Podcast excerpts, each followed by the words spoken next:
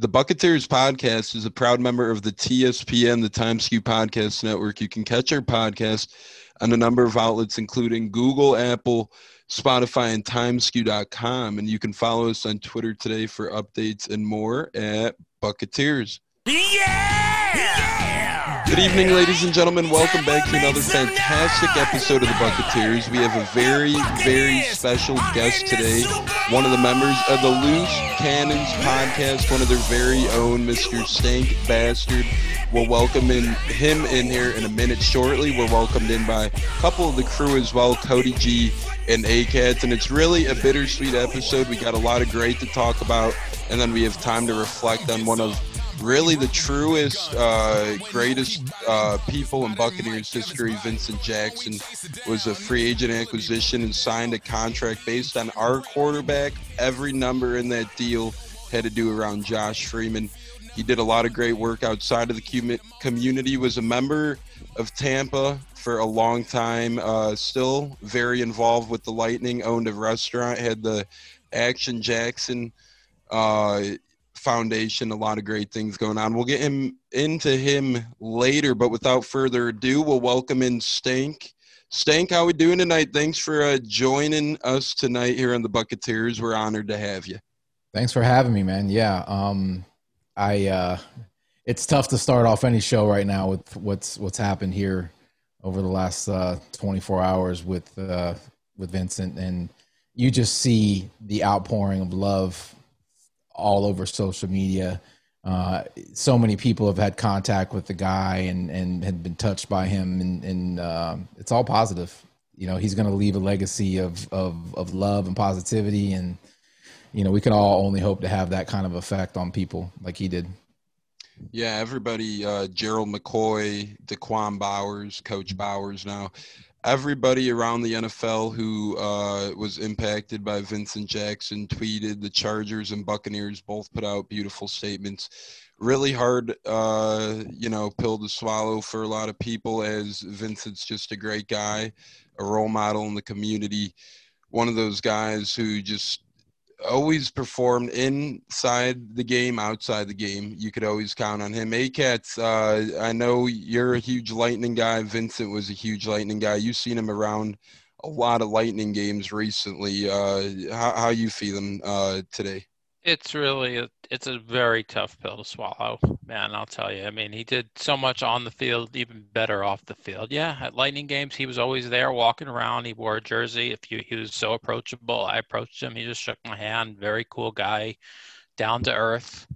Um, it's just, it's really a shame. He did a ton in the community. He's left a legacy behind, and I just wish, you know, it's gone way too young, way too young. Yeah, it's unfortunate we even have to be having this conversation, uh, you know, reflecting. And I watched some of his highlights yesterday and I forgot, you know, some of these. He's like pretty much Mike Evans, man. I mean, this is a guy who you throw the ball up to, he goes up and gets it. You know, he didn't blow you away with that over the top speed, but he got open.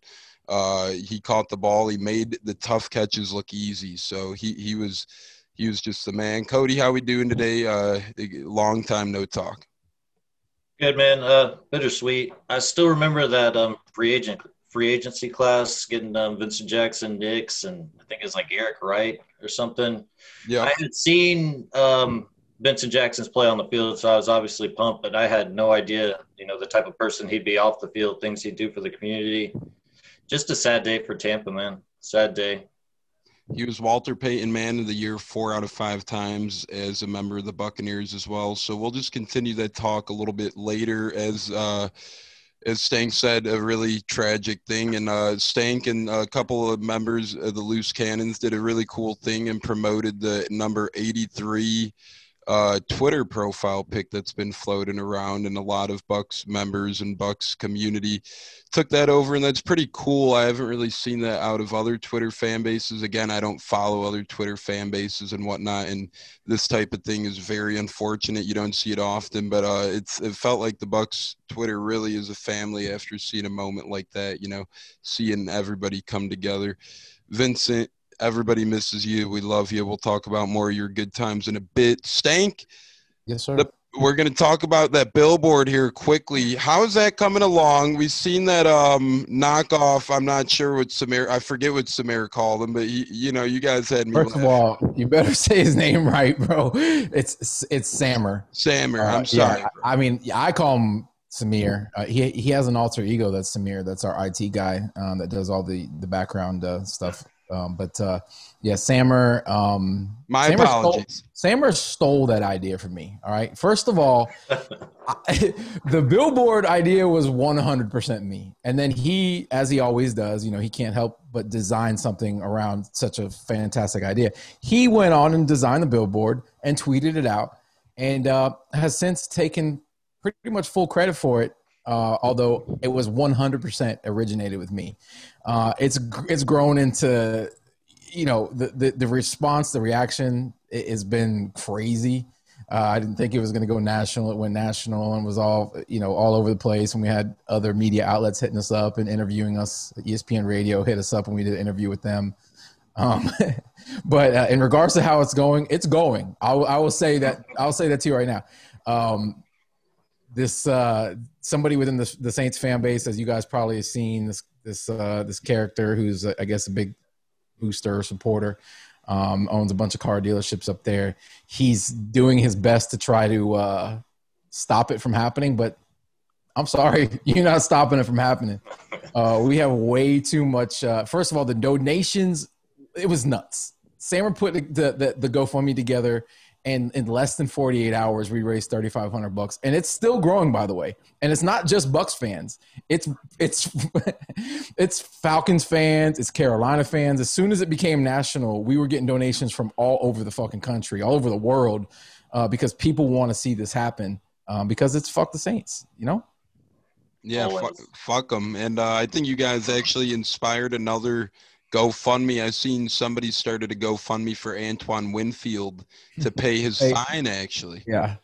Somebody asked me to uh, to start it. I was like, after what we were going through with the billboard thing, I just didn't have the time or the energy. But it's a fantastic idea. I mean, how ridiculous that they're going to find him and and uh, Tyreek's been doing that shit to every team all year long, and you know he gets fined. I guess you know it's on the biggest stage in front of millions and millions and millions of people. Mm, but whatever, seventy five hundred bucks, that guy can shit that out. you got to focus on one GoFundMe battle at a time, and the Billboard one is exactly. the important one. Like you said, Winfield, you know, he could afford that fine. Nonetheless, well, well Buck fans will help pay for it too. It's already filling up quick, but that Billboard that's going to be lovely. I heard the ESPN bits and pieces you and Poppy Latte uh, mm-hmm. shared. Those were those were pretty cool, man. It was pretty fun hearing yeah. you guys in that type of atmosphere and seeing you guys not only there but along this playoff run you know on other florida outlets as well how were how mm. were those experiences banning cheese banning barbecue uh you know I, I i had to ban those too usually it's all in a day for me the cheese the barbecue everything i eat good yeah. but you guys had me going for a little bit yeah i mean that's a staple of most football fans diet um, cheese and barbecue. You know, I think we all exist on on a combination of both. Um, thankfully, we didn't choose. I mean, you know, strategically, we didn't choose to ban beer, which you know was probably the the number one food group in that fat uh, state of Wisconsin. We could have chosen that, but we didn't want to have have people suffer too much. So we we chose cheese, and uh, it worked. I mean, I don't want to take full credit for the domination on the field, but I know as fans, we did our part we eliminated. We, we definitely hurt the economy in, in Wisconsin. Uh, we hit them real hard. We hit them where it hurts, and that's in the pocket. And um, I think I think I think it helped. Yeah, I, I think it did too, for sure. Uh, and then obviously the Super Bowl, we've seen that paid benefits, but the Loose Cannons nonetheless has been helping uh, people out the whole way. And the Bucking Idiots, uh, Stank mm-hmm. is a member and the founder of the Bucking Idiots. So I'm the only member of the Bucking Idiots. Uh, me and intern Betty um, which I, I, haven't we haven't recorded in a while. Uh, she had COVID and it's been a real hard hard uh, hard road back for her. So uh, expect that we will have some episodes during the regular or during the off season, um, leading up to next year. It's this is it's fucking crazy. Like it's already the middle of February. The draft is almost here. I, it, I'm usually tired of talking about the draft. I haven't talked shit about the draft whatsoever. I watched my I looked at my first mock draft the other day Um, it's it's weird. Like normally, that's all we talk about. We In November, usually November, November first. Yeah. That's mm-hmm. draft season. Yeah. Usually, yeah. yeah this is apparent fast too. I, I usually do uh, draft interviews for TimeSkew, and last year uh, I was lucky enough to interview a couple pros. Got Ben DiNucci, got a couple bucks, Javon Hagan, uh, Leverett, uh, Josh Pearson. You know, mm-hmm. it was weird with COVID last year too because you didn't have the combine, you didn't have a lot of the stuff to show you what a lot of these smaller school guys – could do. And obviously, we've seen the Bucks be such big benefits off smaller school guys like an Ali Marpet. Mm-hmm. And uh, you know, like Ryan Jensen went to a small school, and then uh, Alex Cappa went to a small school. So the draft will be interesting. I'm not prepared for it either. Uh, Cody and ACATS. I don't know if you guys have dug up into it at all, but not really. I sure as hell haven't looking into that shit. Normally, by this time of year, I've watched like hours and hours of college tape. I mistake. I watched like uh, I saw John's mock draft. Um, I think he had this taking Najee Harris, which I'd be cool with that. Normally, not a running back guy in the first round, but at 32, uh, it's not a great like edge class. Everything I'm reading, so I don't know. I'd be good with that. But an early mock draft is an early mock draft. We'll see how it goes. Yeah, I mean, if we stay at 32, um, it, they're going to draft a guy who's going to make some impact now, right? I, I don't see them, you know, trying to build for the future right now. BA probably won't be here in two years. Tom Brady won't be here in two years. They want to win another Super Bowl. So drafting a guy like Najee, Najee or the uh, running back out of uh, Clemson, somebody like that who can pay dividends right away, makes sense to me. Yeah, I agree 100%. With yeah, that also. Yeah, that would make sense to me too. I mean, like you said, this window is very small, and for Bucks fans, it's very unusual we even get a window like this. So, mm. I'm always the type of personality that's all in for a championship. But damn it, you know, this off season, I want us to go complete fucking ham. I want us to clear the slate fucking clean. I want us to go in there, not leave a guy without a contract that helped us win the shit this year. Maybe a couple lesser guys, they're gonna get paid. Maybe like if Rakeem Nunez Roches, hey buddy, you go get that payday if you get offered, you know, that big time money. We've seen it time again with Super Bowl players. I mean, we overpaid Beau Allen right after he won a Super Bowl with the Eagles. And I love Beau Allen, you know, the big the big old guy in the elephant Vinny, costume. Vinny Curry. Yep. Yep. Vinny Curry. Uh, just a couple of guys that got overpaid from uh, the Eagles Bowl, but it happens. So we'll see if those guys do choose money over per, uh, perhaps chancing another ring. Um, Jacksonville, a likely destination. Urban Meyer could have cost himself uh, a couple shots at free agents with the questionable hire over there. So I don't know. It'll be interesting to see if these Bucks players do come back. Cody, I know you had a couple free agency topics and ideas you wanted to talk about in terms of pecking order of what we're looking at. So, like our main guys, I love Godwin to pieces. I'm gonna just get that out of the way. But if I'm ranking Godwin and Shaq, just because of how deep we are at um wide receiver, I think we have to prioritize Shaq. With that being said, I think we can, other than Fournette and uh, McCoy, I think we can get our guys back. I think extend Donovan Smith, extend Brady, extend Jensen. That should help free up some cap. And then um, I think ultimately Godwin probably gets tagged, but um, we'll see how that goes. But um, Snake, I was kind of wondering where you would rank our main guys. Like, who is the priority? Who could we maybe afford to lose? How would you go about that? I'll first start off by saying I don't think we're going to lose, um, you know, any of the big three. Uh, that that defensive end position is such an impactful position. It's it's hard to even in Bowles system. Uh, it's it's hard to find a guy who can do what Shaq does. Um, you know, but Shaq wasn't as impactful without Vita. And as soon as Vita was injected back into the lineup, you saw Shaq's production go back to where it was last year. I mean, he was basically unblockable. Uh, so I mean, the unit the unit itself at full strength is is scary. Um, but I think that they probably prioritize Shaq over over Godwin. But I, I think we keep them both. Uh, Greenberg is a, a, wizard with a cap. He's not he's not going to make mistakes. Um, he does it too often, anyways. I think we keep David Godwin and uh, Shaq, but I would put Shaq as a number one priority. Um, but you know, I'd hate to lose Chris Godwin. I mean, he, at times he's our best receiver. Uh, he's young. He can do it all. He is he is he has every single tool other than maybe breakaway speed, but he's physical. He's a phenomenal blocker. He runs great routes. He can play all the positions, um, and uh, you don't want to lose a guy like that. And he's humble. He's not a fucking diva. Yeah. We don't have divas on this team. Even AB turned into, you know, a humble guy. Did you see AB at the fucking uh, Super Bowl parade? No, the guy was not nowhere to be found. You would expect a guy like that to be in the forefront with a fucking fur coat on, uh, you know, and he he didn't. He he has been humble since he's been here. And this whole team has that humbleness about them. They're they have that fucking fighters mentality. Um, and uh, so I I'd love to keep all of them. Um, I don't think Lavonte wants to leave this team either. They all know that we can do this again. You know, everybody's projecting this to happen next year, not this year. You know, most of the experts were like, it's going to take a while. It's going to take a season, and it took really almost the entire season. You know, until the until that last stretch for us to get really rolling and find an identity on both sides of the ball. Um, and we were lucky to to carry that momentum.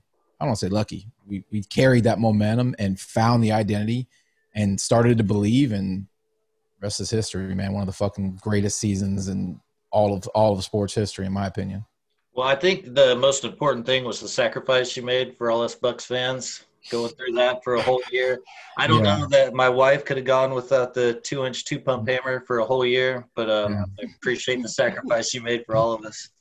Like, like one of Sammer's favorite statements is um, that he's the best at being humble, and I try to be humble. You know, I, I I don't want to take all the credit for the championship, but I, I reached out to Jason Licht. Um, you know, me and him, uh, we talk every once in a while, and I I do expect a ring, Jason. I didn't say that to you, uh, uh, you know, via via DM, but um, I mean, I know everybody in that facility is sacrificed. You get tested with COVID every single day. You know, I mean, you know, weren't able to travel, had to stay at home, uh, couldn't live a normal life. Neither could I, Jason.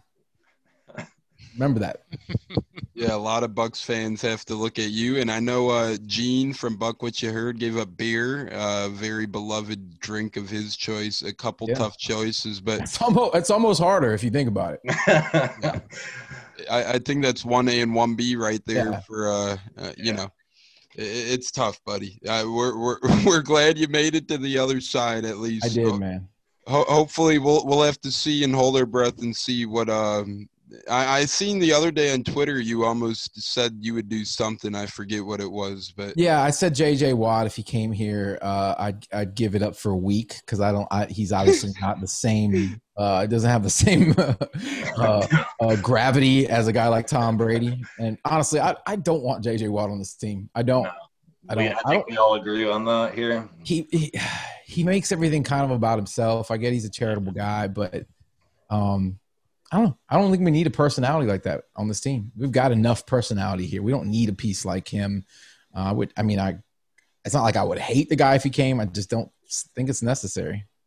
If Shaq were to leave, I don't know. That might be a, a route they take. I could see perhaps, but if he doesn't, if Shaq is still here, to me that looks more like a luxury piece than a. Than, yeah. You know, obviously you can never have enough great pass rushers. I've always believed that, but. Mm-hmm if you're able to keep Shaq and you're able to keep Suh, then that's you know to me Watt is a guy. It's like oh you see you kick the can, see if kick the tires rather, see if maybe he's willing to take a real team friendly deal. If not though, I'm not going to lose sleep over not getting him because yeah, eh, you know I'm like yeah. A few years ago I would have seen it differently with Jake guy like Watt. Now, yeah, you know he's not what he used to be. He's yeah. not.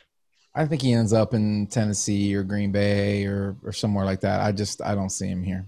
Yeah, I don't either. Yeah, Tennessee is good at overpaying uh, useless free agent D linemen. So maybe uh, he could either break that trend or continue to make that trend. No, really though, the guy's damn incredible. He's in Chicago right now, and you know he has a nice little, uh, nice little lady on his side. That's for sure. Um, and they're getting used to the cold weather. So who knows? Maybe he goes back to a Green Bay because he's from Wisconsin type, or maybe he plays in Tennessee. We'll see what happens. Well, Pittsburgh, yeah, I forgot about Pittsburgh. You can go play. Yeah, brother. Yeah. The three, or he'd be the third Watt down there. Mm-hmm. You know, they just popped Watts out left and right. Could you imagine being the parents of those kids, like? Mm seeing your fucking three kids in Pittsburgh playing together. That'd be the easiest. You know, usually you had the Mannings watching their kids go at it, or the Barbers watching their kids go at it. Here you could, hey, three watts and one step right up. That'd be. if I was his dad, I'd be selling sperm on the dark web, on stop. For real, uh, the only other family tree that could perhaps top that is a Manning one. Uh, or the Matthews one. Yeah, Matthews was incredible. The Harbaugh, I guess, all his uncles, yeah.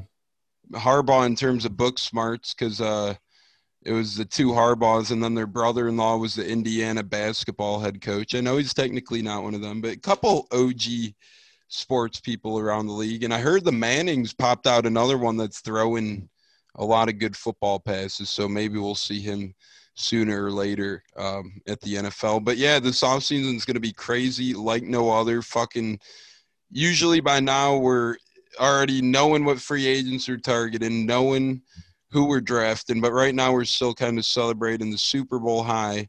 Um, that game was incredible. The the time was That's not going away, by the way. The Super no, Bowl no, high not. is not going away. The It first doesn't. one- it shouldn't. That's It the shouldn't. first one. Still, I'm still high from the first. That's what I'm saying. The la- the first first one has sustained me. It allows me to talk shit to other fan bases. Where growing up, I had no business in any conversation ever talking to anybody, uh, being able to talk shit. So, yeah, I mean, uh, yeah, this one's not going away anytime soon, man.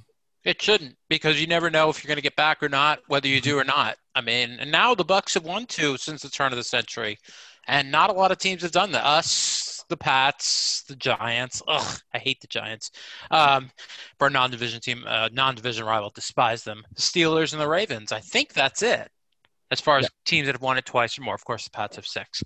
But I come Yeah. from a bunch of Giants fans. All, all my family, they're all from New Jersey, New York, and uh, I I did not at all grow up any you know a fan of any New York team. I was I was the the black sheep. I was born here, and uh, yeah, so fuck the Dude, Giants. that game that we lost to them last year scarred me, and I've been to hundreds of Bucks games and hundreds of losses. I will say honestly, and that one might have been the worst, which is remarkable. But we I, got them this year, I, I coming will have to agree with you. Yeah, it was just brutal. Just the amount of Giants fans and a shitty Giants team, no less, to Mhm. lose to them. Now in the end, it didn't really hurt us, but Any fucking there. times. that, but Danny freaking Danny Dimes be, being there with a bunch of fucking assholes with their with their Giants stuff, and then they suck in my face. Oh man. Yeah, I don't. hey, norm- we- I don't normally overdo it with alcohol, uh, but that game for whatever reason I did, and uh, me me and my boy were in our section. Our season ticket section was complete. What the the people who who normally sit around me are Bucks fans. All of them fuck you because they sold all their tickets. all right. I was surrounded. There may have been four Bucks fans in the entire section. It was all Giants fans, and we were, you know, we were whooping their ass for quite a while, and we were talking so much shit. And as you can Yeah. expect, um, the clouds just started to form over us as that game got closer and closer, and uh, we had to evacuate. it was really bad for us. the ones near me didn't even care. They were like, "We're getting our ass kicked," and they're like, "You know what? Who cares? We're trying to tank anyway." And then it went from that to, "We came back and beat you." So that was awful. But we get to play them again this year. Here, they're coming back here this year. This time we're gonna kick their fucking ass. We snuck by them last year up there. This time they're hopefully we have fans in the seats, more Buck fans and Giant fans. Who cares if there's a bunch of them? We kick their ass, hopefully. But yeah, man, they you would think, uh, right? You would think that this year you wouldn't see half the fan bases from the other teams in the stadium, but you would think you know, there's a bunch of fucking weird fans that that buy season tickets to this team. I wouldn't Oh, be yeah. surprised that they if they sold them off. I've sat behind. I sat behind for years, season ticket holders, and I they were wearing their Buck stuff, and I made a comment about an anti a, comment about how much I couldn't stand the Packers. They immediately said, "Hey, watch your mouth." I said, "What do you mean, watch my mouth?" They're like, and they pulled the collar of their shirt down. They had a Packer shirt under it.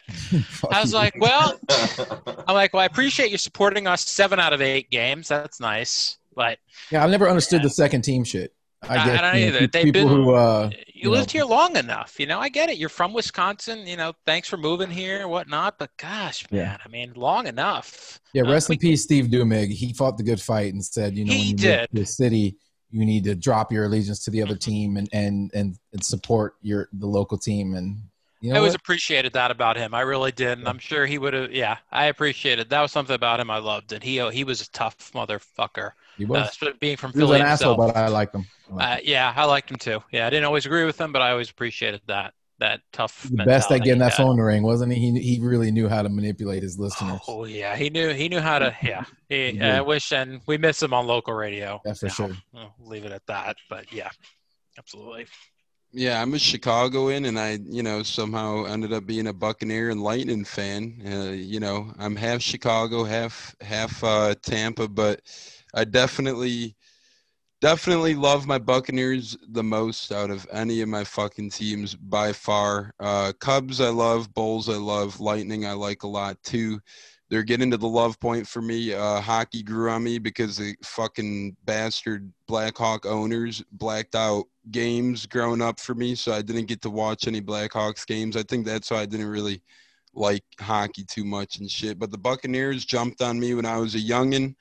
I remember uh, just watching the games. My my dad, when I was growing up, had DirecTV. Boom, every Sunday. Uh, I like the color red. I found the Bucks. I like the creamsicles as well back in that time. So it just all fit well. But I don't know, man. It, it's a franchise that we all grew together with. I wish two years ago I could have bought season tickets. Biggest mistake in my life was not. It was the year we had the London game. Uh, I mm-hmm. passed up since I live in Chicago, but.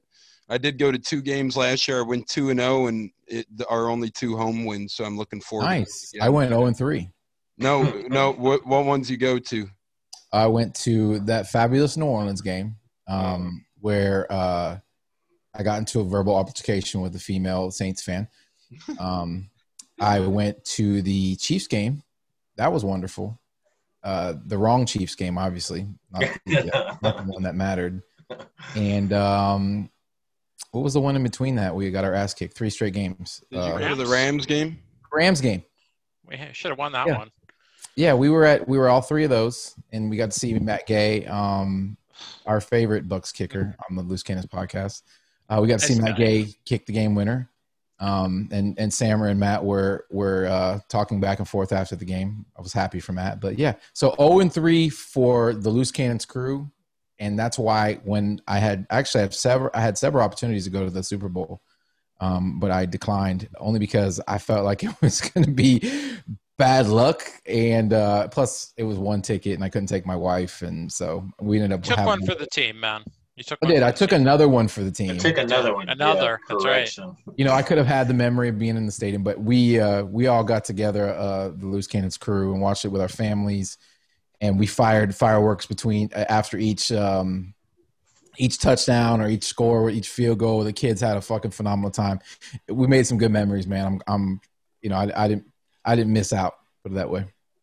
The wife and I left my kids with my parents, drove down to Tampa to party with with some Twitter friends, and man, I'm so glad I'd done that. It was fucking awesome. Yeah, man. Um, you know, I, we had Scott Reynolds on the podcast right before the Super Bowl. He's our last guest, mm-hmm. and we were talking about our score predictions. And I told Scott, I said, Scott, we dominate Super Bowls. That's just what we do here. All right. When when the Bucks go to Super Bowls, we dominate. I wasn't scared. I felt it coming, man. I felt it coming. And the game, when I'm watching this Super Bowl, I'm like, you know, it's opponent scores first. And the way the games, I'm like, you know, this reminds me of a game we played in 18 years ago. I'm like, this looks just like the last Super Bowl. And you're right. And ended up with the same type of results. Game was, you know, ended up a laugher. And a lot of people who were predicting it would be a laugher were predicting it for the other side. And the Bucks yep. didn't give a shit.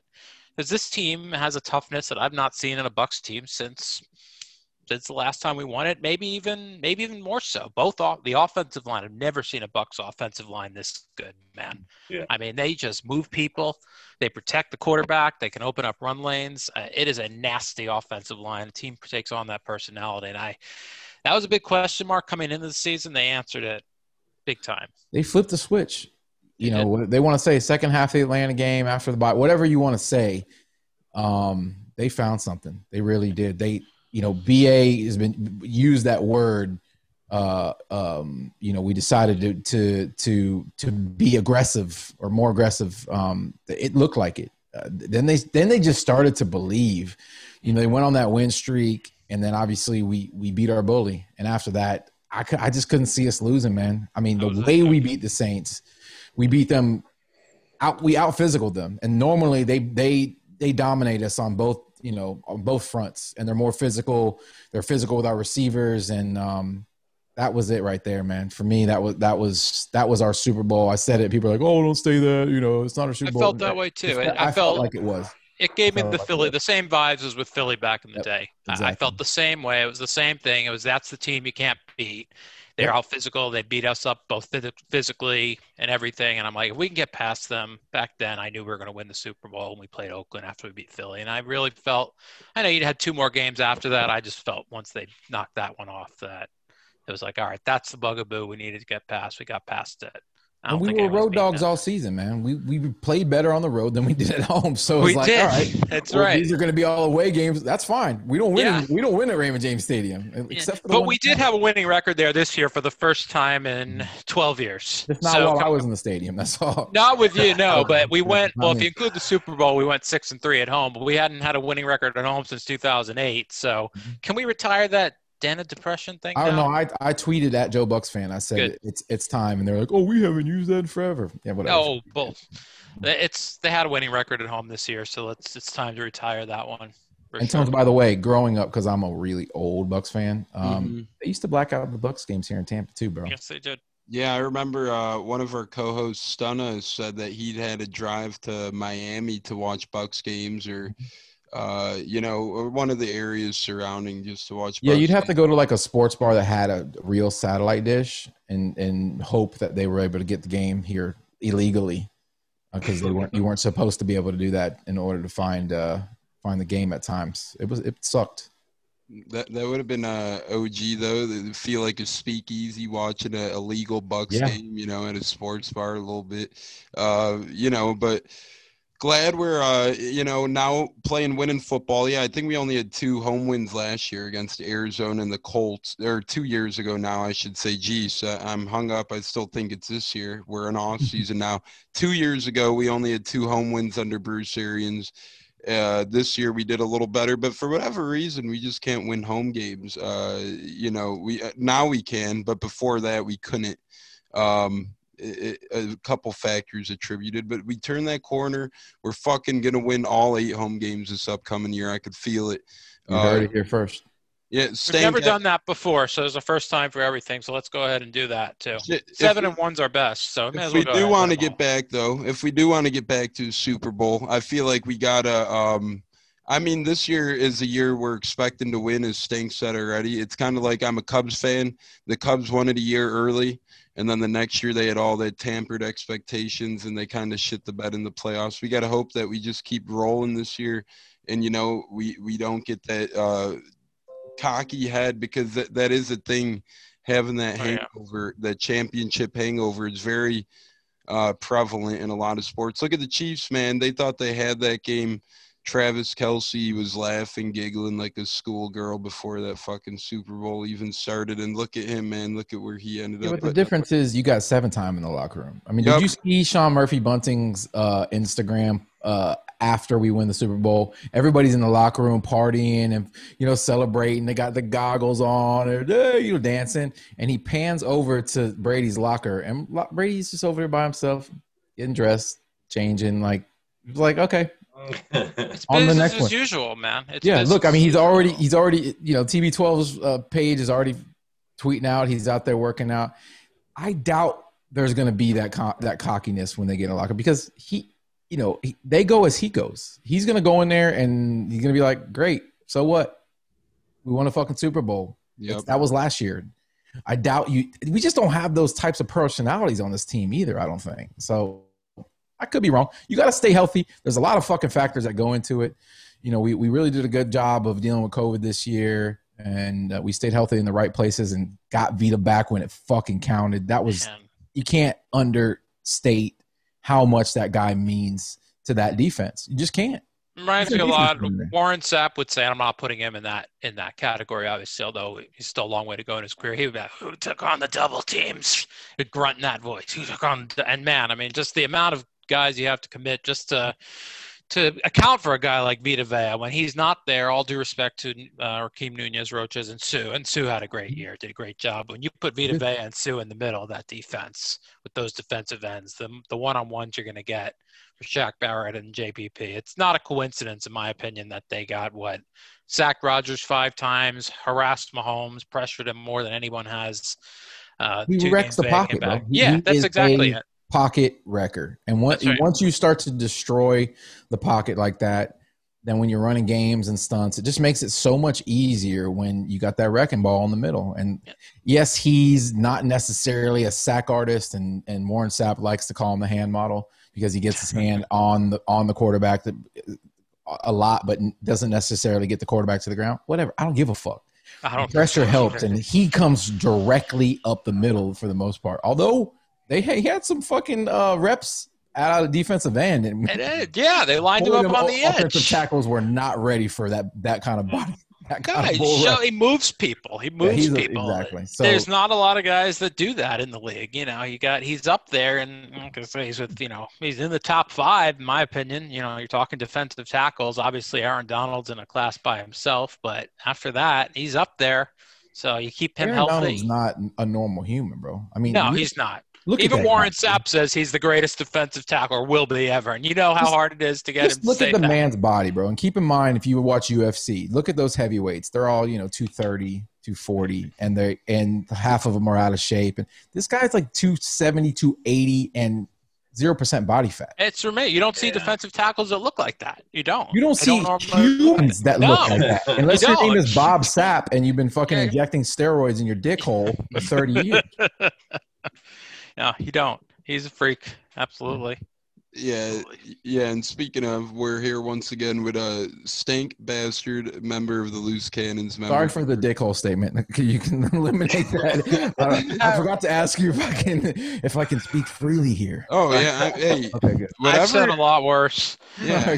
whatever the hell you're thinking, my friend. We've had guys who are more G than Mister Rogers, and we've had guys that are more X than well X on your podcast himself. So you know, it, it's gone both ways here, man. And you know, we love both sides of the spectrum, and we we like to have fun. So whatever you're feeling. You know, you want to throw a dick hole in there. You want to throw. It just came out, bro. I, I don't plan these types of things. It somewhere inside of me that these thoughts exist, and they they just come out in weird ways, man. Hey, no worries on that. So uh, we'll wrap up here with a couple more Super Bowl talk and off-season questions, and we'll get into Vincent Jackson to end the pod a little bit more. Uh, talk about some good moments, bright spots we had of his. I know there were a lot, but just excuse me, just want to get into talking a little more here about this historic season because it was fucking historic. Um, we had a lot of good rookies. Wirfs, Winfield uh, Johnson had a couple huge catches. Stank, I want to get your thoughts. The one tweet that cracked me up was Warren Sapp saying that Tyler Johnson, uh, you know, he's the best Johnson that Tampa's had catching passes pretty much. But then the other day, Warren Sapp actually went on Keyshawn's show, and it was like buddy buddy. It, it confused me a little bit. Do these fucking guys really hate each other? Stank, I don't know if you know. I know you've had. Uh, I'll answer that in a minute. Loose cannons. Go ahead first. loose yeah, cannons have ran in. I, I, think it's like it's like at this point there it, it's become like an inside joke. I, I, don't, you know. I mean, Warren Sapp's an asshole. Everybody yeah. knows that. You know, I'm, I'm, sure he talks shit to his own fucking grandmother. That's the guy, the, you know. So him talking shit to Keyshawn, Keyshawn's probably like, that's just Warren being Warren. That's what yeah. I'm thinking. He's an asshole, but he's our asshole, you know. And you need an mm-hmm. asshole like that to win. Some to honestly, yeah. I, I, don't think it was an awkward interview to be honest. You know, I, I, was watching. I'm like, I don't think these two guys like each other, but it's been what 20, 18 years now, so it's like, ah, fuck it, man. I mean, how long are you gonna hold a grudge for? But you ever owned a pit bull? I have not. Like. I lived with one, but that, I did not. That reminds me of of just like a wild animal. You know, like you don't you you may think that they're your friend, you can feed them, but that motherfucker might bite you at any moment. You know, like almost like Mike Tyson. Like that's a great you analogy. Mike Tyson being interviewed, like you you don't want to get too comfortable around that guy. I bought him a drink at the game. I was, you know, I didn't know what to expect. I, he could have thrown it in my fucking face, or he could have been like, "Yo, what's up? That's really cool." Thankfully, he was like, "That was really cool."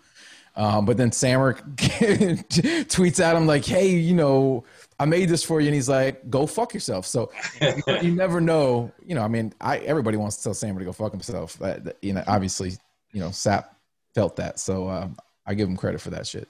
Honestly, just how he is. That's how he rolls, man. How he always rolled. You know, hey, when he told Mike Sherman, "You're a shit-eating hound," and if I weren't 30 with a kid in the conscience, I'd have beat the shit out of you at the 35-yard line. Not to mention, put on. a jersey on, put a jersey on that that got on tape. The part I just said did not get on tape, but it's in his book. Hey, that's why you love Warren Sapp. That's why everyone else hates him. Like I said, he's here. our asshole. But everyone knows he's uh, one of the best defensive tackles to ever play the game. So, and besides, Mike Sherman was a bitch anyway. Yeah, yes, the fact that he even interviewed for the head coaching job of the Bucs at one point in time was depressing. I remember hearing Mike Sherman, mm-hmm. you know, was interviewing, and I was like, "Fuck!" I think he even got brought back for second interview. I could be wrong, but I think he like, you know, he was seriously flirting with the Bucs at one point when we hired Greg Schiano ultimately. But that shit gave me the creeps, and we almost hired Mike Sherman. Yeah, a lot of media heads like Keyshawn and Sat probably just get along on air. I know, uh, real quick, I was in Ditka's Steakhouse one time in the city, Mike Ditka's, and I seen him fucking sitting down, and I'm like, I gotta go up to him. Him and Ron Jaworski used to be on uh, ESPN Morning Show, ESPN. I forget what the fuck ESPN Countdown, I think they called it, but they had that beef on there and Ditka was wasted, but I went up and I was like, "Hey, do you and Jaws really hate each other?" He's like, "Nah, man, we do it for TV. We really love each other. We just hype that shit up for TV." Blah blah blah.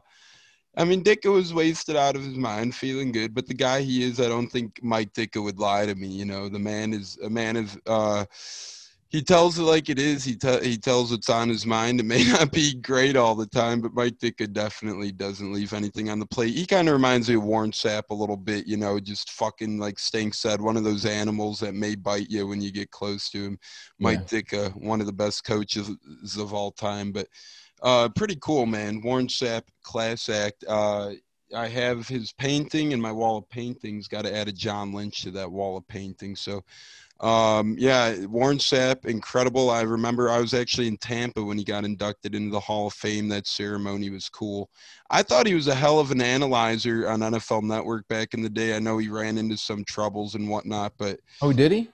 Yeah, uh, yes. you know. Oh, you mean hookers? Oh, okay. Yeah, yeah. yeah.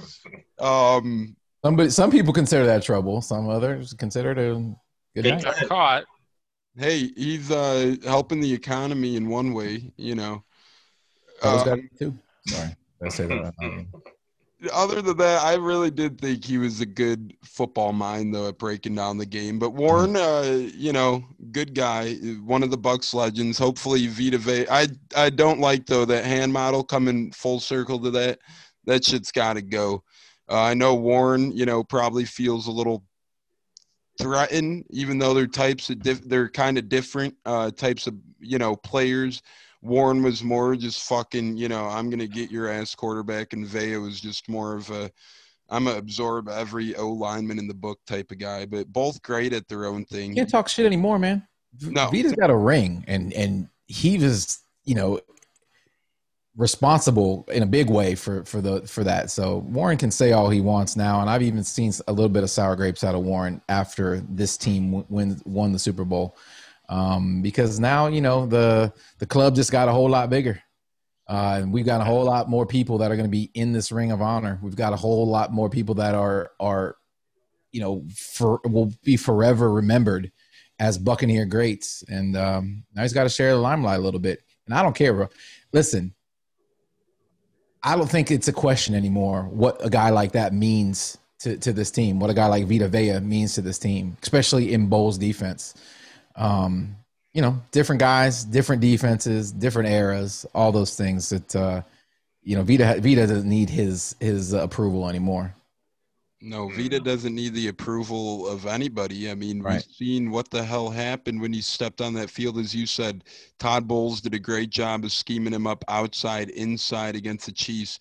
Um, you know, you really didn't see nothing against him, but Nunez Roches faded pretty quick in that game. Vita took a dominant number of uh, snaps in that game. He really looked like normal Vita Vea in that Packers game, even uh, all the Bucs pressures came with Vita Vea on that field. So, uh, yeah, like forget he's a, still a young player.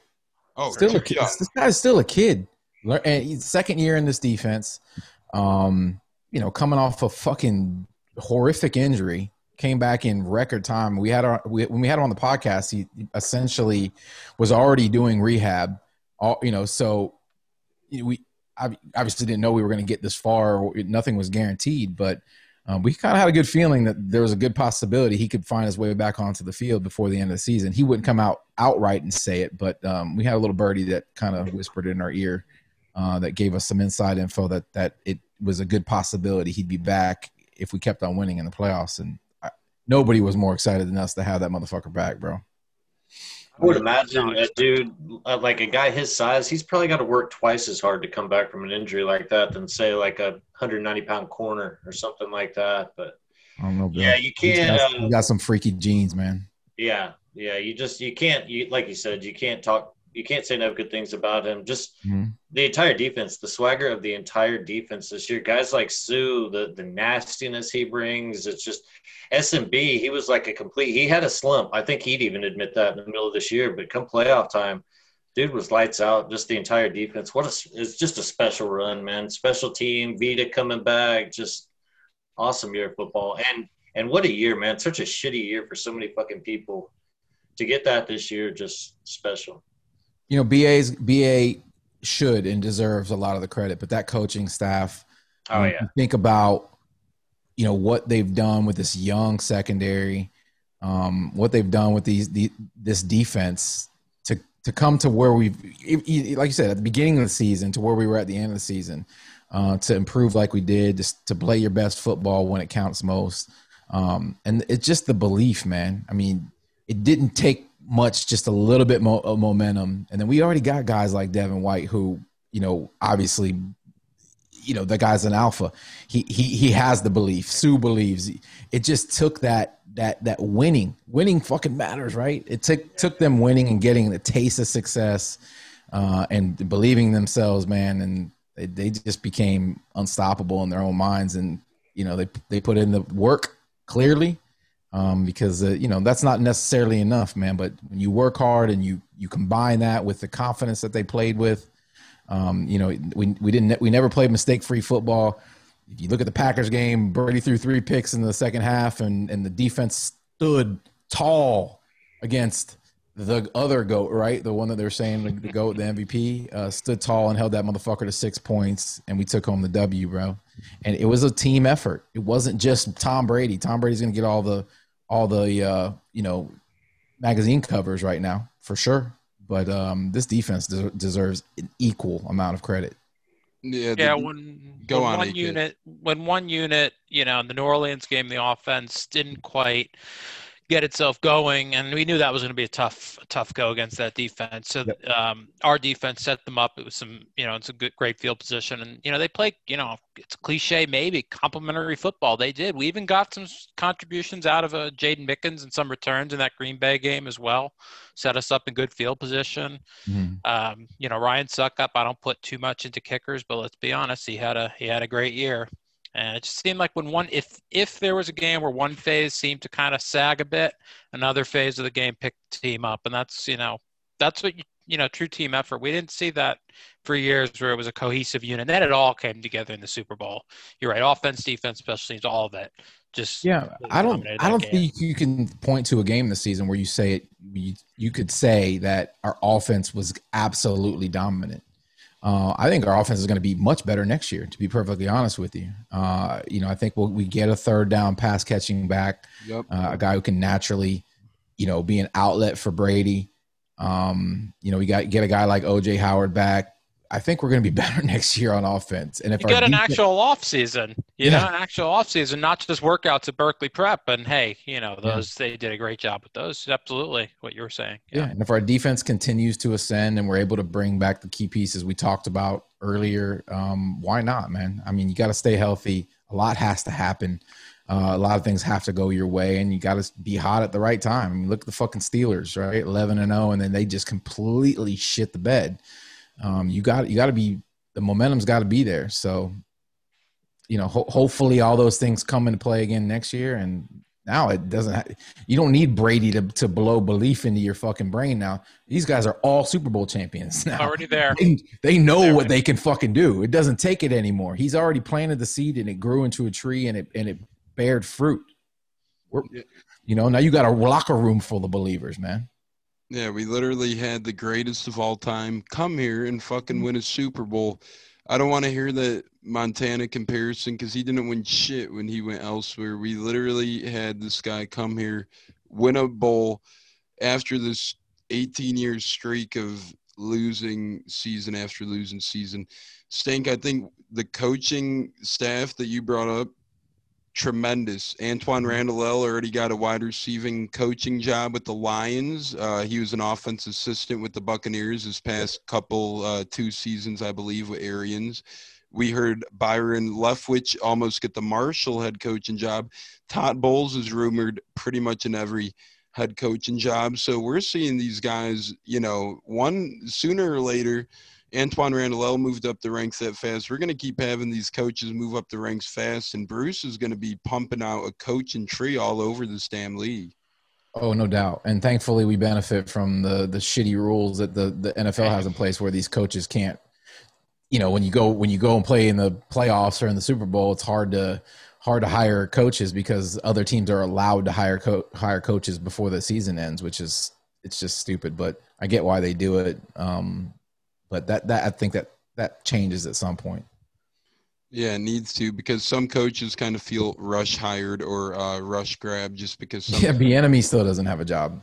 The, okay. the kid deserves a job, man. But yeah. the Colts guy, the guy from the Colts, the offensive coordinator who looks like a college frat boy, gets the Eagles job. It, may, it might be a great coach, I don't know, but he didn't look like a guy that I would have hired. And Dan Campbell, Look at him. He looks like what he's gonna chop. What, what the? Heck, I'm gonna you know? chomp your kneecaps. Yeah, chop the kneecaps. The fuck yeah. out of you, and then chomp your kneecaps. and it's like I kind of like that a little bit. I did too. I mean, the Lions might still suck, but they'll be entertaining. Can't say it won't be entertaining with him and sideline theatrics. Probably will be yeah, quite he's like a like watch. a Rex Ryan, you know, right? That, that kind of personality and that that works, and that's all all good and well when you're winning, but if they're two seasons into taking you know some hard L's and some six and ten kind of records, man, that that kind of personality doesn't always uh yeah you know last. Look, Look at Schiano. Yeah, yeah, yeah, there you go. there right. you go. Yeah. Thanks, man. Fucking I remember uh watching those post games and looking at I think the Giants were the first game we really rushed the kneel down on. And I just remember, you know, people's reactions and shit. And you know, at the time here I am eh, you know, thinking, hey, we could still win the game. And now that I look at it, it's like, man, we were fucking rushing on, you know, kneel downs, something that you can't even really cause fumbles on. I know Schiano technically has on two plays at college, but let's be honest, college, NFL, different ball game. Uh, Schiano toes on the line, I think was a big quote of his. Uh, he got Michael Bennett off the damn squad, and then uh, Bennett went on to win Super Bowls elsewhere. So, you know, I, we actually had former Buccaneer Anthony Gaitor on our show a couple weeks back, and uh, we were talking with him about playing for Greg Schiano, and he actually praised Schiano highly. He said he was a very good coach to play for, and uh, you know, we we were cool with it, man. He said his favorite one to play for was Raheem Morris, but uh, he yeah, enjoyed. Yeah, he said Raheem. he said Lovie was kind of sleeping on the job a little bit, so um, my that, mom even picked up on that one with Lovie. She's not a football was not a football aficionado. Yeah, no, I'm not going to throw Gaitor. His exact words were, "You might get three words from Lovie." You know, those are his exact words. He's like, "You might get three words," and it's like, okay, if that's your head coach, you might want, you know, a little more than three words. But I liked Raheem, but I, you know, he was he was young and and probably immature. I hope he gets another shot. I think he I think he'll end up being a, a good NFL head coach at some point. Yeah, definitely. Yeah, he he was younger. He brought that mentality. He did, man. I mean, he got more out of those teams than I think uh, you know a lot of people expected. Um, and then you could go out and hang out with him at the club afterwards, and he'd he'd be uh, he'd be chilling. So you know, I can't say that for all head coaches. No the best press conference was uh, we're the best team in the NFC. That's right, I said it. We're the best team in the NFC. He kept saying that. He was firm about that. I believe the Bucs were five and three or five and four at the time. And someone goes, "Oh, the stats show you're one of the worst," and he goes, "Stats are for losers." Stats are for losers. I, they had the best record. He wasn't really wrong, you know.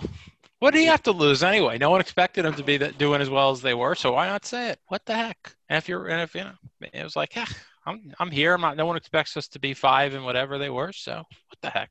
I'll say it. It'd be incredible. It's hard to replace a, a, guy like Gruden too. So yeah. yeah.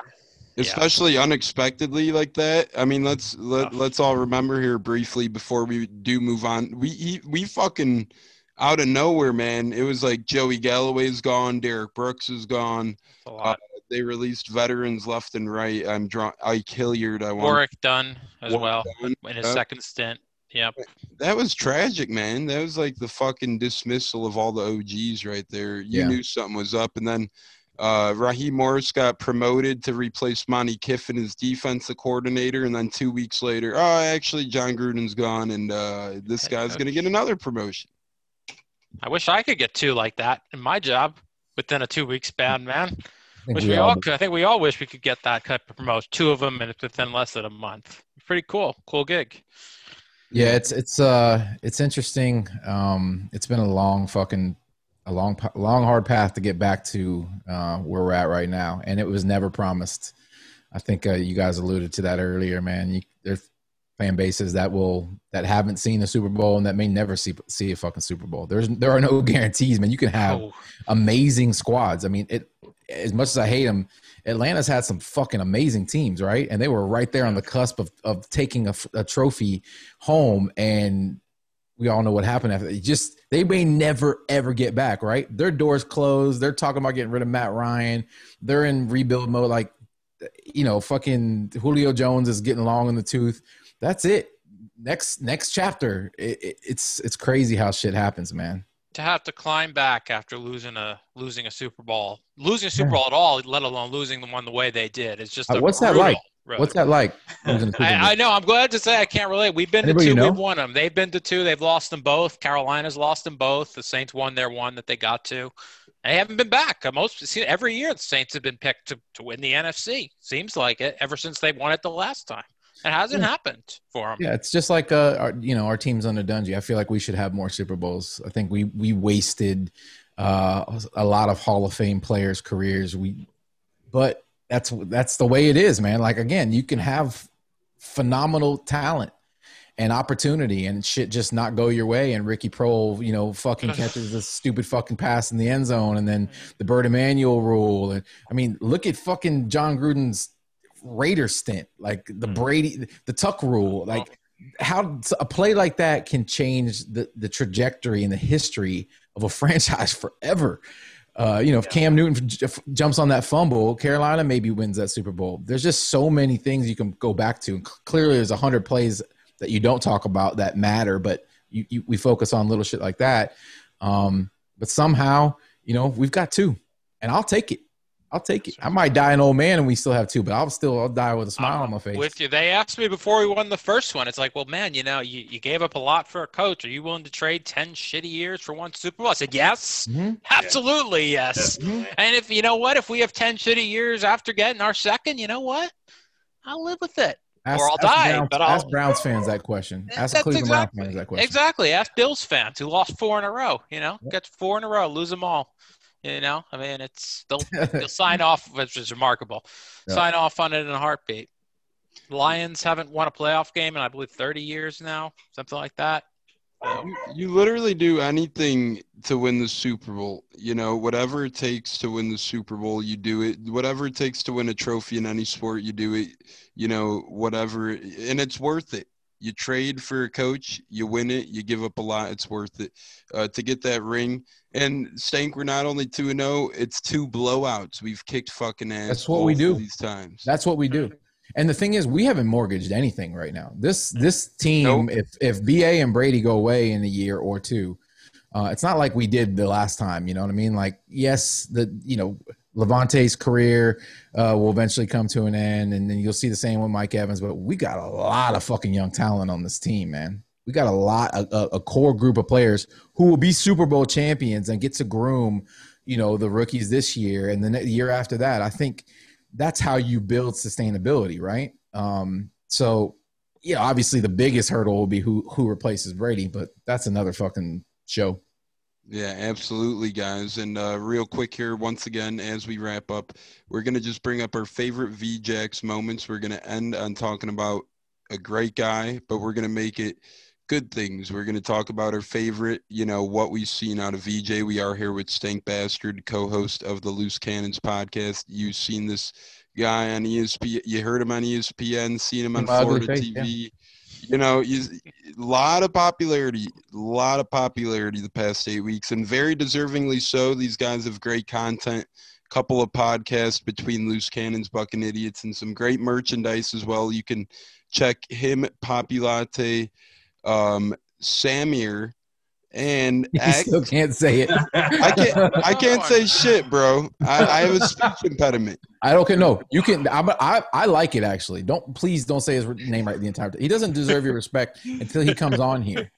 No, he, he deserves my respect for sure. But uh, yeah, um, and uh, Poppy Latte and X, a lot of great guys there. I'm like Keyshawn Johnson, and I don't like to be like Keyshawn Johnson, but if you listen to that guy, he botches every damn name and he knowingly does it over and over again in the mornings and, and it's like key what the hell are you doing? But that's how i'm feeling right now. Anyways uh vj yeah i, I don't want to compare myself to a guy we just ripped a new asshole keyshawn johnson but hey super bowl I like Keyshawn. yeah i like keyshawn. He helped us win a, he helped us win a super bowl so mm-hmm. you know we gave up a lot to get him as well he but he helped us win so yeah yeah, and you never know. Honestly, you know, maybe he has a different side of the story. I'd love to hear it. One time, he really never came out too much and said, uh, you know, it's been more so Warren Sapp and them chirping. I'd love to hear what Keyshawn has to say. But from one receiver to another, Vincent Jackson, age of 38, uh, way too young,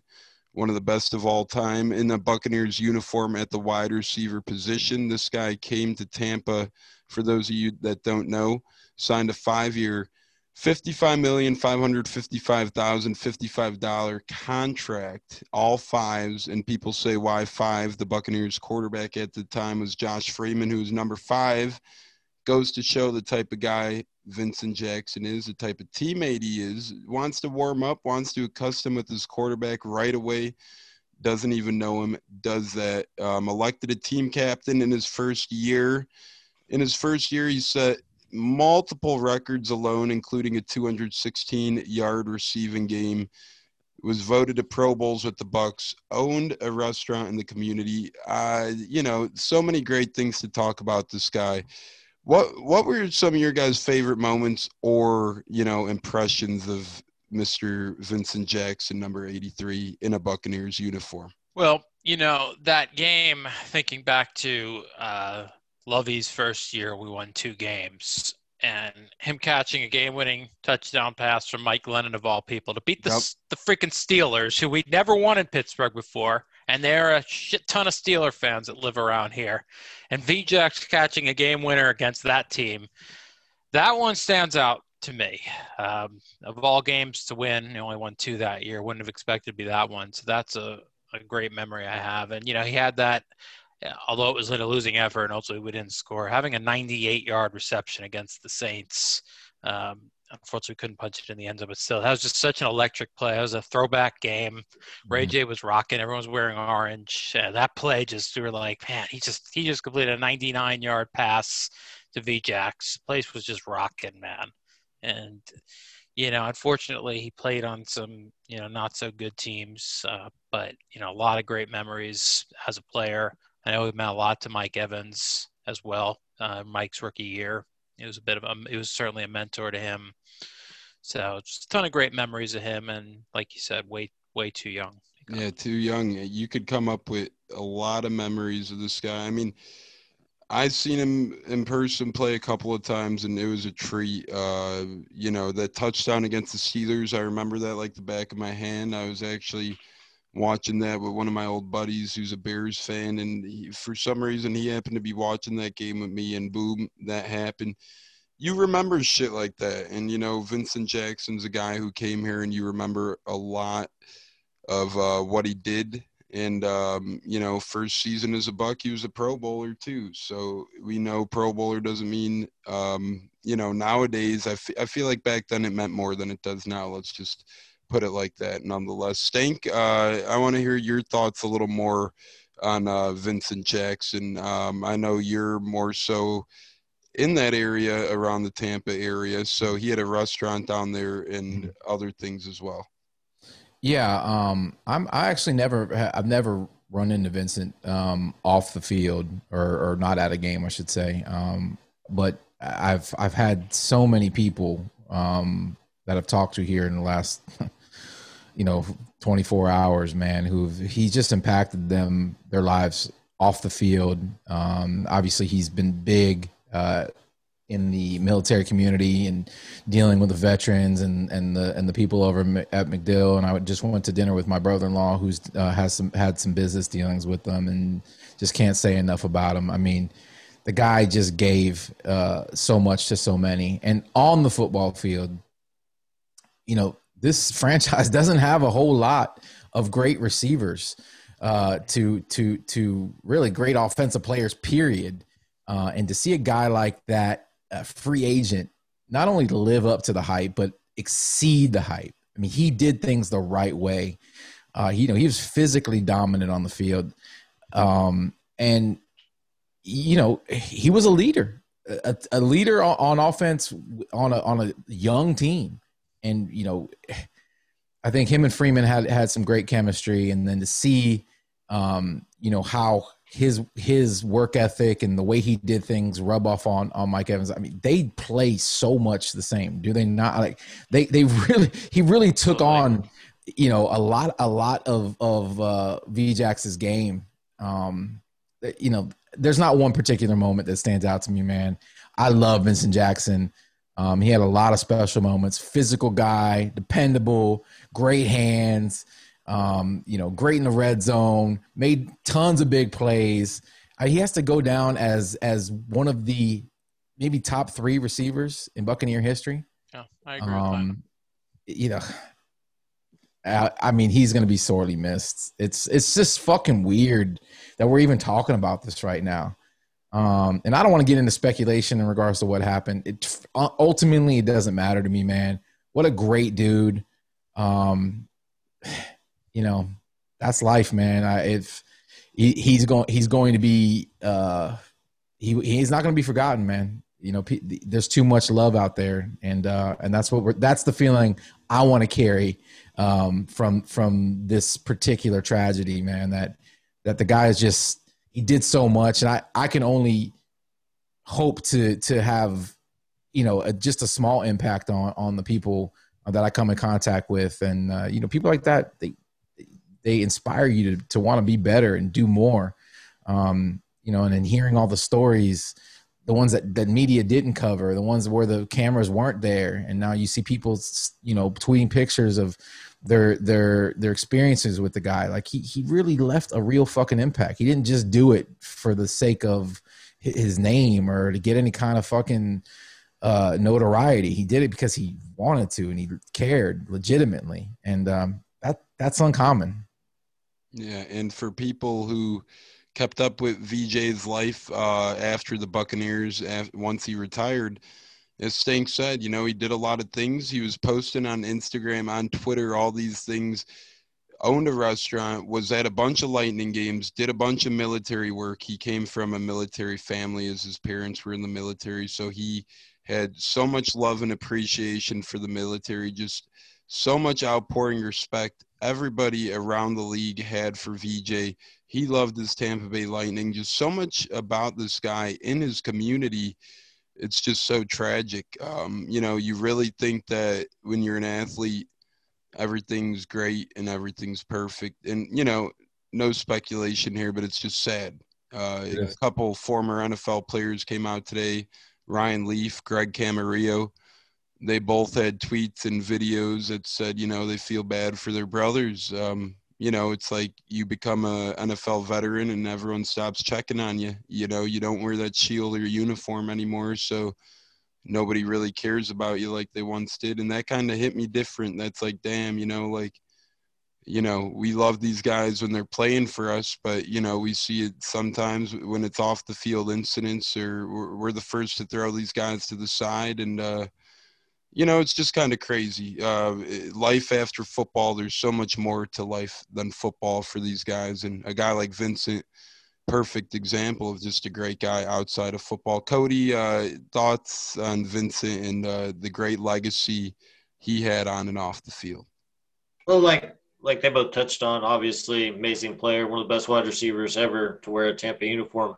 I've been surprised. Like I always heard how great of a guy he was off the field, but I've been surprised with how many people shared pictures or stories with him, like the fans. Like that dude really took time with the fans. Like I've not seen a bad word. Everyone said how gracious he was, sign anything, take any picture, talk to you. So I don't know. He's he's leaving a legacy. Like we, it's it's obviously terrible. Whatever happened, however it happened, it's it's just sad. It it sucks to lose a person like that, man. Um, he left a legacy. You know, kids can look up to him. That's the type of athlete you know people should aspire to be the person and athletes. So just a sad day in Tampa, man.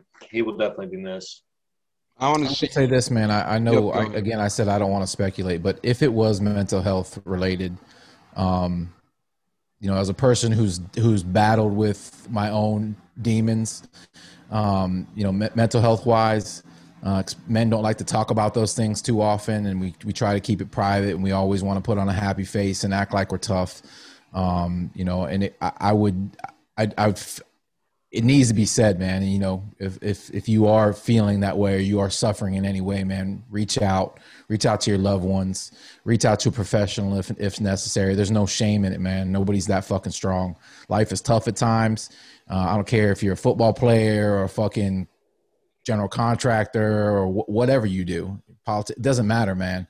Um, you know, it's kind of been taboo for men to to to talk about it because it's seen as some kind of weakness uh, and again, I don't want to speculate too much, but if it is that, listen, man, there's nothing to be ashamed of. Um, you know, we, we all we all we all carry the burden, man. Life's hard.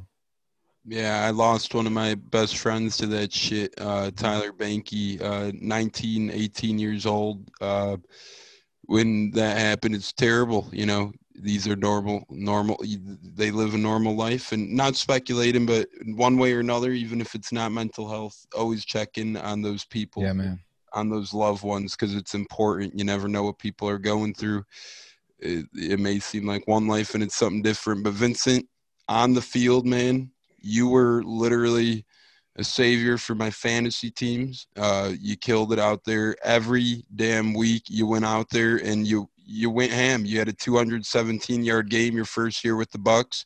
You had a over 100 yards.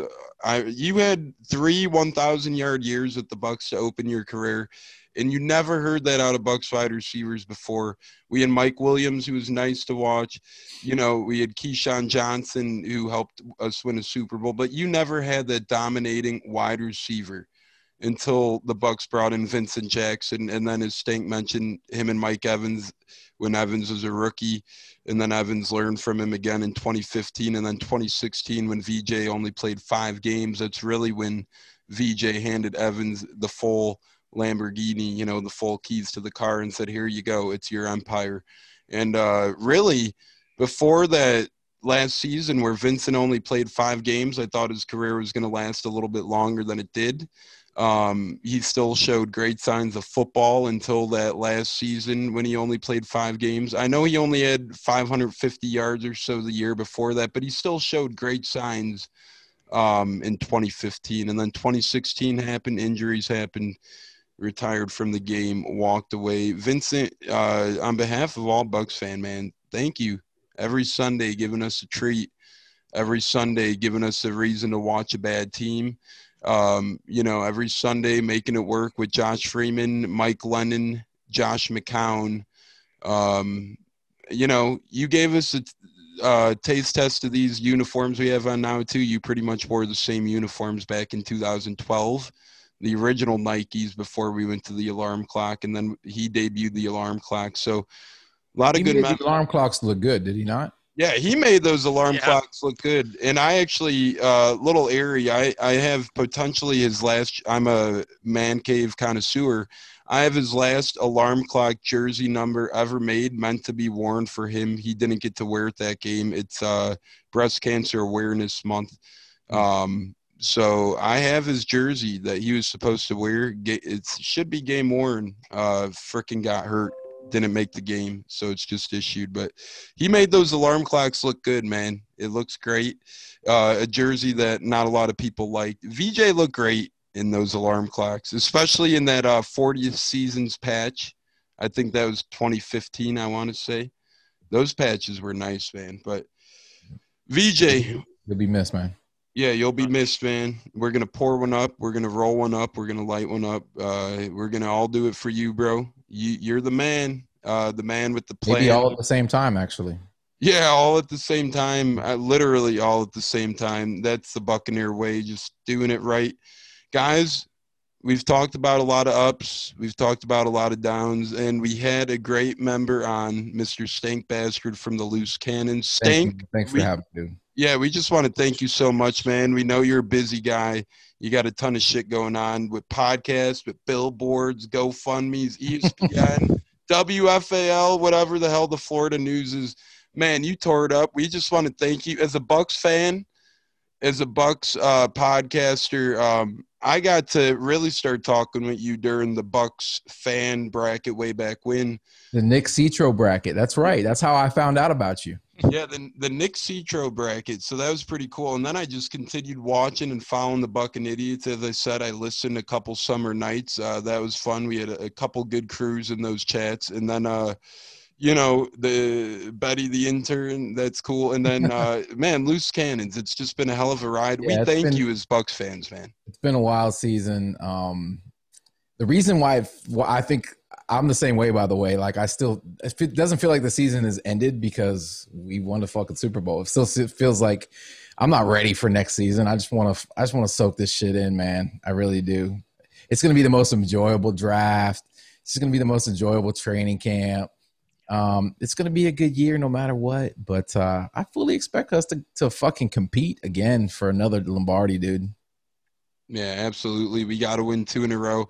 I don't want the celebration to end. I want to be. It's not going to end, man. Yeah, it's that's not, what I'm saying. Celebrate for Vincent, dude. You know, Vin, you know, Vincent wouldn't have wanted us to to feel feel the pain for too long, man. But, you know, he was a buck through and through. So, um, hey, man, go Bucks. Yeah, go Bucks crew. You guys got any go Bucks or anything to add before we log off? Cody A Cats.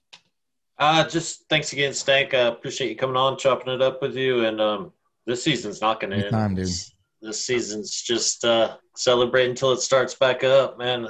Oh yeah! I've been watching. I probably watched the Super Bowl about six times on NFL Network since it happened, and I, if it's on again, I'm gonna watch it again. So uh, YouTube videos, but yeah, I'm gonna I'm gonna. It's been a long time. All the bad years make years like this just that much better. So uh, I'm gonna enjoy it. Looking forward to the draft, and uh, yeah, that's about it. Oh, yeah, you should enjoy it. Like, yeah, thanks for joining us. Like you said, yeah, you don't you don't know when these times are going to come along. So every every day, every week, whatever you want to do, I, in my opinion, just keep enjoying it, folks, because it's special. You know, only one team wins it every year. It's been a while since we did. So each hey, each Sunday there's no game to watch.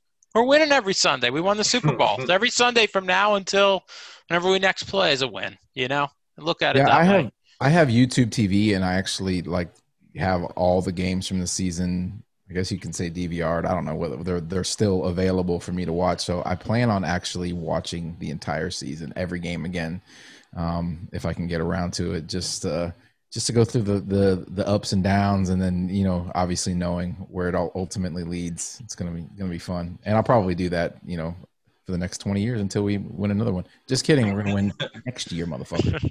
Then we could have three Super Bowls to watch during the off season. So it could be a series. You know, we could do mm-hmm. the 02 Super Bowl, then the 2020 and the 2021. It could be a trilogy. Um, yeah, I actually said the other day, I think I'm going to rewatch our original Super Bowl season this off season because uh, it'll be a little fresh. You know, I didn't see a lot of. Can we get a 4K copy of that? Can, can the NFL yeah. like release the actual fucking NFL films footage and then remaster these Super Bowls so the fans can actually see this shit so it doesn't look like it was filmed on a fucking, you know, fucking Motorola Razor phone? Yeah, I'm I'm not even sure where I'm going to be able to watch half these games. I'm sure they're going to be pixelated on someone's, you know, flip phone. I I have a VCR tape of it in here. I do too. I don't know if I still have it, but I did. I did. I used to tape them all. I'd tape over the losses. I keep the wins. Back when I had a mm-hmm. VCR, eh, when life was simpler. But I yeah, I think I have one on tape with with like Seinfeld reruns on there. Bucks literally, you know, that's what we did. Uh, we skipped the DVD. We won when VCRs were popular. Now we won with streaming. Who the hell knows what'll be popular after we win back to back with streaming? Next time we win, who knows? What Man, you watch Black Mirror, bro. That shit's gonna get fucking put right into your your your dome.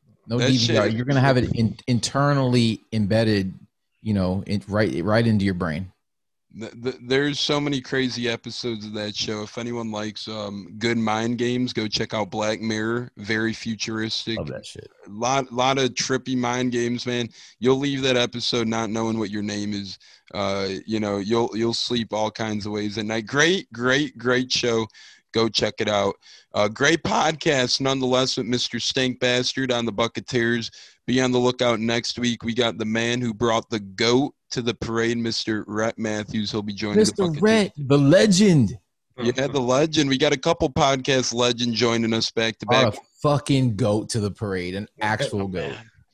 an actual goat to the parade, and uh, we brought one of the podcast goats to our show tonight, and Mr. Stank. Oh, what a segue! I love it. No, I don't know. Once again, as we log off, my man. Thanks again, everyone. It's been fun. Thanks for having me, guys. Yes, sir. Fuck the Saints. Fuck the, Fuck Saints. the Saints. That Always. billboard's coming soon, baby. Yes, sir. Yeah, billboard's coming soon. Be on the lookout for um that mm. knockoff uh, businessman uh, in New Orleans. Uh, right. He looks like a rundown greaser from the '70s. Uh, you know, he could use a shower. Like a fucking straight up head of a vampire nest.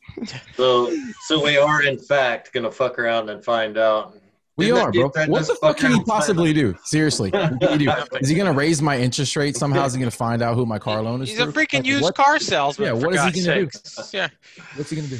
Everyone be on the lookout for what the hell he's gonna do um, to the loose cannons crew. He's threatened them, so we'll see if the noise is coming. You know, this guy's bring it on, yeah, albino bitch.